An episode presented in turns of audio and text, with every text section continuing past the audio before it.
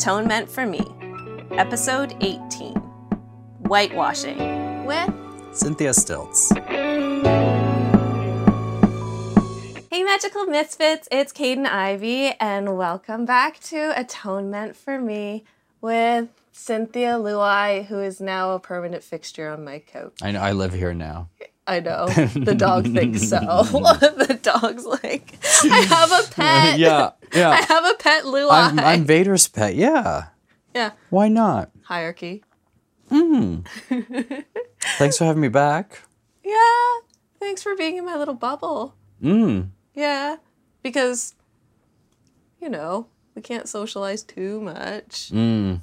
We're like breaking COVID rules right now. That's what we do. We break rules. Not necessarily. No, we're not over fifty people. Are we? Are we breaking rules? I don't know. They keep changing. I don't think so. This one's got enough personality for 50. Does that count? Yeah, we're breaking rules.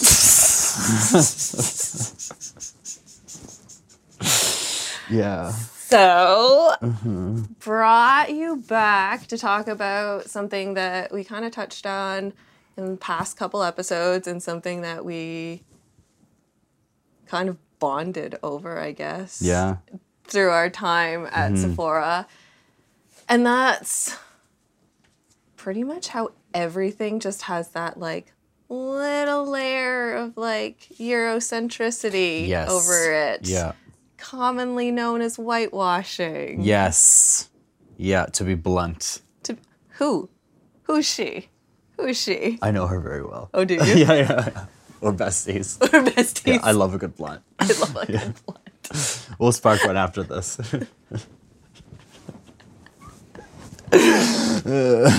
So that's our episode. No, I'm just kidding. yeah, we gotta go. this has been great. It's been great. Yeah. It's been a time.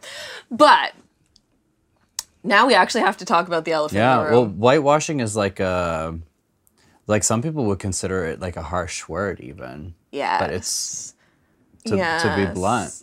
To, well, I know. we've heard it several times. Oh my gosh. We we would be Bezos if we got a buck for every time we heard this. Like, let's be serious. I Yeah. I grew up in a very like British household, very Yeah. Canadian household. Grew up with all my Canadian friends, Mm-hmm. and then when I'm meeting other like cultures, Mm-hmm. and especially when I meet people who are, are Filipino too, Mm-hmm. and they start speaking Tagalog to me, and I'm just like, I can't speak Yeah. the language, and they just look at you and they're just like, "Oh, girl, you've Mm-hmm. been whitewashed." Oh, I know that look that you. I know that look so well. The disappointment in you and Yeah. we've we've just met i've done nothing to like let you down but just oh it's like you're a disgrace to our culture. yeah It's like literally that's how it feels. They're not saying it, but the look they're giving you is like you're a disgrace. Like, And excuse for- me. and, and it's just us adopting to Our a canadian Yeah. Environment Which would happen to anyone. exactly you you go somewhere you're going to pick up on the traits and the language of the things around you unless you're a hermit but you moved here Mm-hmm. did you Oh yeah, like uh, well, I, English was my second language. Yeah. So when I moved here, I couldn't speak English. This was in grade two, and um, I like the area was a little bit like it wasn't rough, but like it was rough a little bit. it wasn't rough. It was just, it was rough. Like the kids it were, was rough. the kids were definitely rough. Like the kids in the neighborhood were like fighters like that kind you know? And um, so i got made fun of a lot. I got bullied a lot uh, for being foreign. And at the time like you're a kid you don't understand right? So you just want to fit in. I want to be like everybody else. I don't want to be bullied anymore. Yeah. so my goal at the time and i had no idea at the time but looking back like I tried so hard to lose my accent once I learned English. I like and kids pick up quick on things. Oh, yeah. I lost my accent really quick. yeah And because I didn't want to be made fun of. Because even like when I could, well, first they would make fun of me because I couldn't speak English, and then mm. when I could speak English, they would like talk back to me in the accent, like to make fun of me. Mm-hmm. So, and then when I got rid of it, it was like, well, just like being brown in general. Yeah. And then it started slowly going into like gay slurs. So it was, oh, I, I couldn't run away from nothing. Yeah. If it was like ev- as soon as you correct Yeah. something, there's something else. Mm-hmm. And it all is just because you're different. Yeah. You're it, like it, when it boils down to it, it's nothing personality wise. Mm-hmm. It's not you you like pick your nose behind the portable and recess or whatever. Like it It makes you ashamed of something that you like you you, shouldn't you be have ashamed for. no no control over Mm-hmm. and then because you're trying to assimilate to your surroundings you have to be the best Yeah. you put so many expectations There's on a harsher eye on you, and you're assimilating to your surroundings, and so like then you get like we talked about this before. Then you get like the people here being like, oh, like oh well, you're a white Arab, or like uh-huh. you're you're you're it's okay, you're white, you're the white version, it's okay. I'm like, what do you mean it's okay? But uh-huh. then and then you also get like, okay, so once I have westernized enough for you guys, now my people are calling me whitewashed, and I don't get respect from my people. Mm-hmm. And it's like, well, fuck, I can't please any side. or when people say oh but i don't see you as that Mm. it's just like okay so you have to let me know that you don't see me as another category. I didn't know that I fit into a category in the first place, but you're you're rest assured I don't fit into this particular Yeah. category. And then you're seen as other or you're ethnic Mm-hmm. or you're exotic and it's almost fetishized. And then and then there's people that like will also say, well, like that's stupid that you're doing that. or if you kind of like you make fun of yourself mm-hmm. to put people at ease and and then people get uncomfortable but they don't realize that they've done the exact same thing to you. It's just mm-hmm. like i'll crack an asian joke and people be like that's Oh, yeah, un- yeah. that's super uncomfortable why would you do that but they would also be the people to be like oh yeah this is my asian friend Yeah. And then it'll it'll be someone that'll be like, oh, what you don't do nails, or say something so ignorant like that. Like yeah or it'd be like what do you mean you can't use chopsticks yeah. Uh, I was raised by Brits and I'm Filipino and we use spoons. So in ze- in neither culture would I have been using chopsticks, thank you very much. Yeah. But it's it's those it's those things where you're not of this place, but you're not of And you literally grow up with no representation zero representation. Anywhere. anywhere. You're not like this girl. You're not like that girl. You're not like. But both of these girls are making fun of you. Yes. And then it's like, well, I'm watching TV. There's no one like me on TV. But you just accept that. Oh, yeah. Because you don't think that there's anything wrong with that because that's just the way things are. Mm-hmm. And you just keep going about your business because you're just like, Mm-hmm. well, why would anything be different? Because nobody has told you or shown you otherwise. Yeah. Hmm. He's getting whiny. He agrees. Oh, I, I have lots to say on this. Yeah. You, you just let me have it. oh, now he shuts up. we Oh, yeah. turn it on him. That's us. That's literally us. that's literally us. That is that is exactly what happens. We are talking the house down Yeah. until the camera's rolling, and then we're like, Yeah. Oh yeah. but wait, But then there's also like, uh, so I get asked, uh, performing drag. I'm known to do a lot of like hip hop style. yeah, And like I've been asked a couple times, so like, why do you do that? And they don't say it, but I can tell it's almost from like a condescending. For me, it was like growing up. I couldn't really relate to Arab music because that's not what was around me, and mm-hmm. that's not what anyone was listening to. If I go to a party, no one's jamming to friggin' Nancy. It's like it's just not around. But then also, I don't relate to white music. yeah, because There's- that's not the world that you grew up in. and it was when I was being made fun of for being brown as a kid in our neighborhood, like the the only kids that didn't make fun of me for that were the black kids. Yeah. So that's who I ended up like hanging out with, and they kind of like like that community really did take me in because there wasn't an Arab community Yeah. and then there wasn't even forget about being queer that's a whole other that's a whole other can of worms but it was just really it's the closest representation that i can link to in Yeah. music because you 'cause you would grasp to any like little tidbit of something that you could relate to. Yeah. and it might be something that is a total reach Mm-hmm. but that's literally the only thing that you have to go on. Mm-hmm. i know.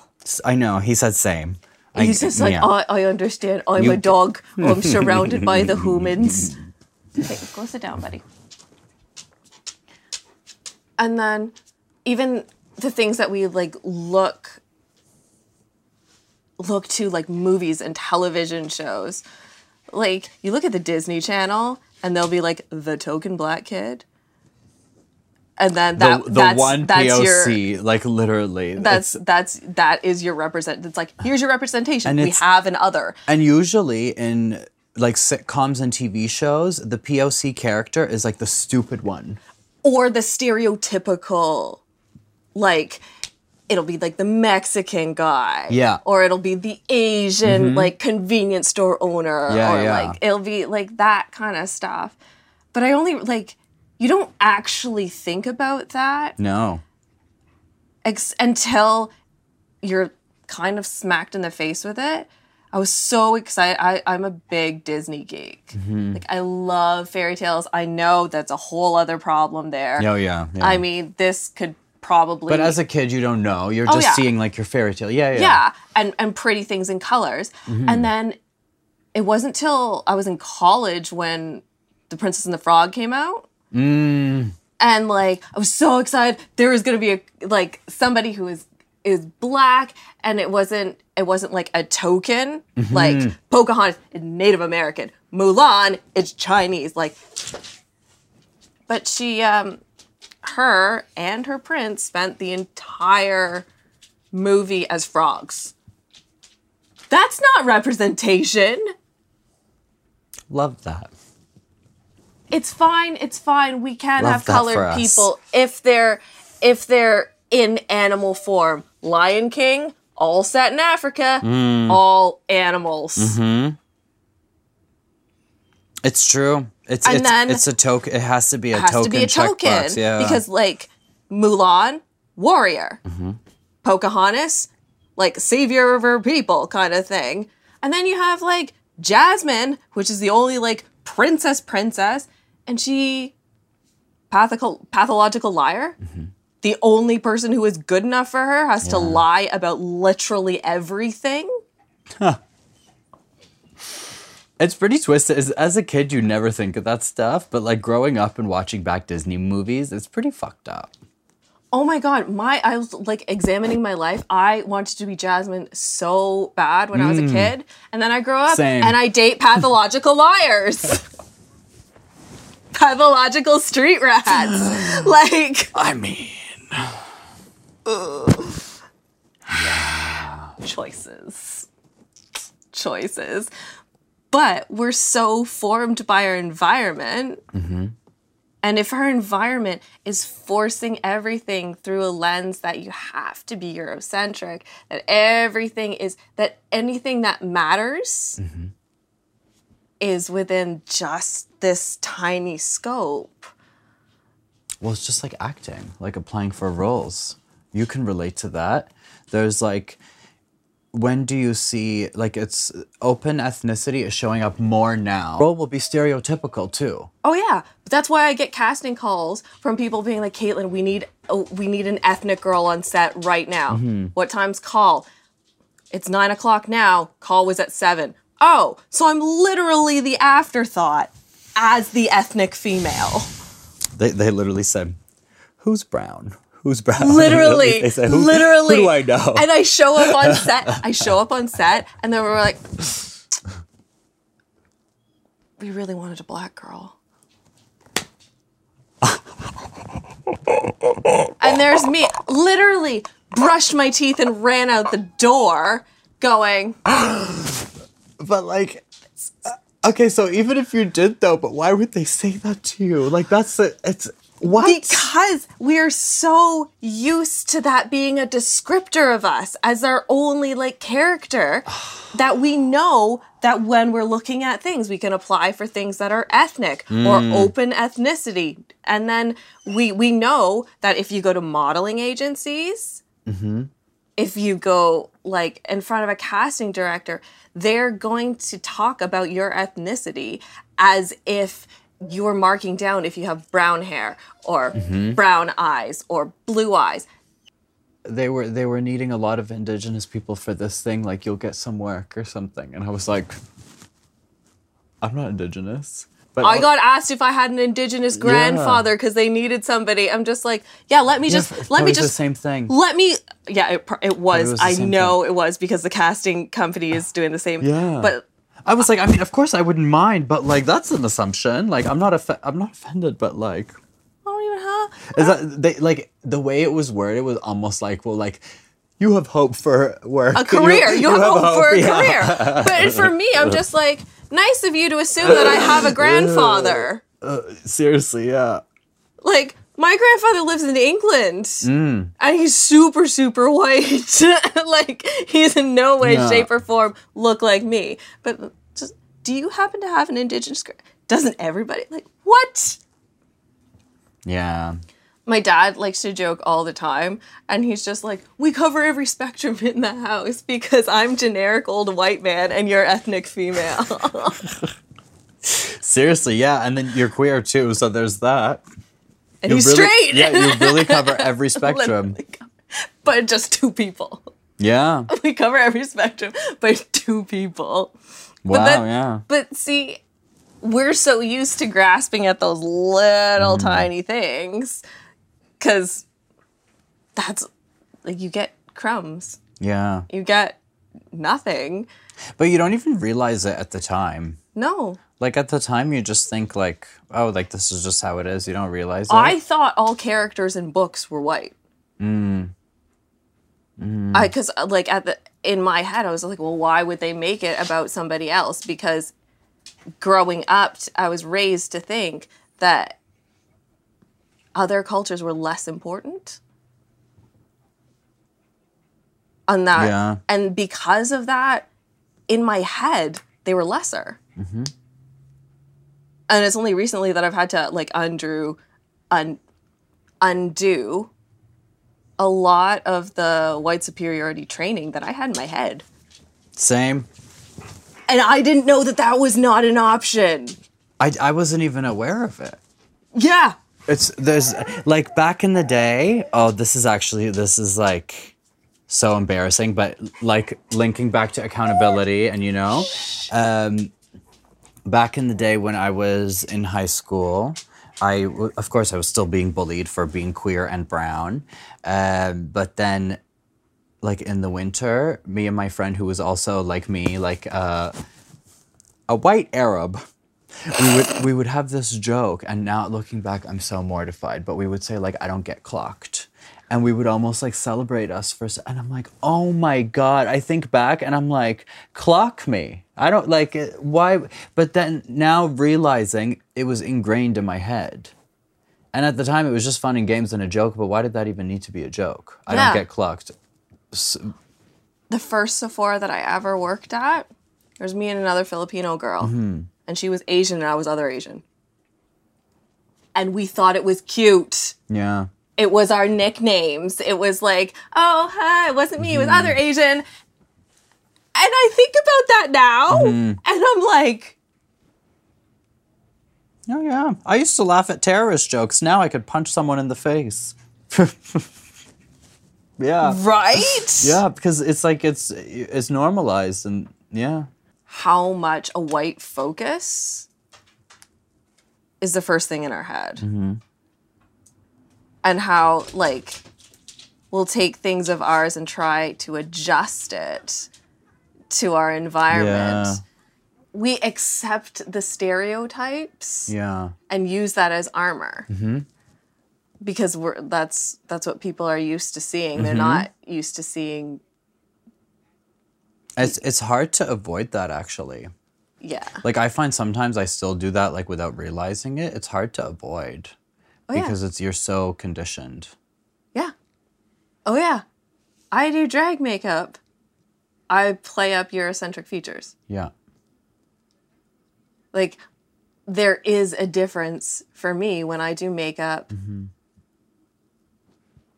in the Eurocentric way and when I do my own makeup, there's a difference. Yeah. And there's a difference on how I'll be treated after that. Mm-hmm.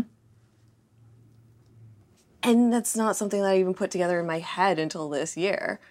Like I don't make a conscious decision that it's like this is what I'm going to emulate today. Yeah. But that's I've been that conditioned. Because you're in that awkward middle ground of trying to subconsciously please both sides. Mm hmm.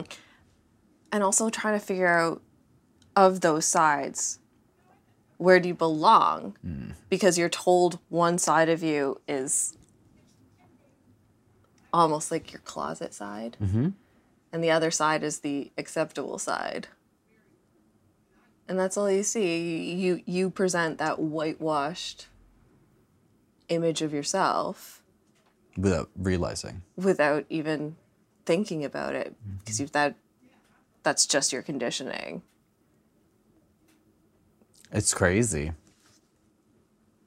It's great. Like if you even think of like for my side, like Middle Eastern makeup, even here, like it, uh, everything we do here is to wipe out our features. We're contouring our noses. We're uh, brightening this. We're doing this, that, that, and there's nothing wrong with that. But if you think about it from the big picture, yeah like if you look at it from like an anthropological Yeah. standpoint and take like feelings and like humanity out of it just looking at Exactly. behaviors it's unsettling mm-hmm. and it's like like I'll say straight up like I growing up was very dysphoric from my nose because it looked very Middle Eastern and I felt like the only way I could be happy and to be honest it's I'm not proud to say but I still feel like I wouldn't have been comfortable with myself if I kept my old nose because it just it's deeply rooted. I know it's really common culture. It's just like um like in Asian culture how they do the eyelid you mentioned. Mm-hmm. It's mm-hmm. very common in Arab culture to do your nose. Mm-hmm. And most Arabs will really do a Caucasian nose. Mm-hmm. And that's not what I wanted to do, but that's that's besides the point. But it- it's like it's we're it's going part of it we're going to the extremes of getting surgery yeah and I know I did it, and I'm glad I did it, and I stand for it. But it's we're we're really there. We're getting surgery. yeah and it's not like a tan that you can just take away Yeah, and like you can like dabble in it and Mm-hmm. like it'll be fine. This is permanent. And that's something that you've taken in, that I've taken in Mm-hmm. as something that the world is more comfortable seeing. Mm-hmm. And that's obviously intertwined with like our, our self worth and our you're self more confidence. aesthetically pleasing because you're more Eurocentric yeah. presenting. and I'll go I'll go in waves of either playing up being exotic mm-hmm. or go in the opposite direction and like super try to be like mm-hmm. vogue Yeah, and it's that constant pendulum of back and forth which is fine, but But there's a reason it's the for it. It's the reas- reason for it, and then there's the criticism you see through that pendulum. Like I go this side, okay, this side's happy, but now this side's pissed, and then I go this side, now this side's judging me because I'm whitewashed, and so it's just like, well, fuck, you have no representation, you have pressure from both sides, you have criticism. It's like, well, what do you want us to do? and that's just the tea that is the tea sis